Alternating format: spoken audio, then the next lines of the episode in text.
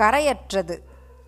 பேருணர்வாய் பொழியும் பெரிய பொருளே உனை எந்த வடிவத்திலும் அடக்க முடியாது என்பதை உணர்வேனாக. உணர்வு என்றும் அன்பு என்றும் அறிவு என்றும் இயம்பும்போது நமது அனுபவத்துக்கு எட்டுவது ஒன்று உண்டு. அனுபவத்துக்கு எட்டுகிறது என்றாலும் நமது மனமும் மொழியும் அதற்கு எல்லை கட்டவல்லவை அல்ல. மனம் அமைதி பெற்று அப்பேருணர்வில் திளைத்திருத்தல் வேண்டும். மனத்தினது செயற்கரிய செயல் இதுவே. கவி உரையற்றதொன்றை உரை செய்யும் ஊமர்கால் கரையற்றதொன்றை கரை காணலாகுமோ? திரையற்ற நீர்போல் சிந்தை தெளிவார்க்கு புரையற்றிருந்தான் புரிசடையவனே திருமந்திரம்.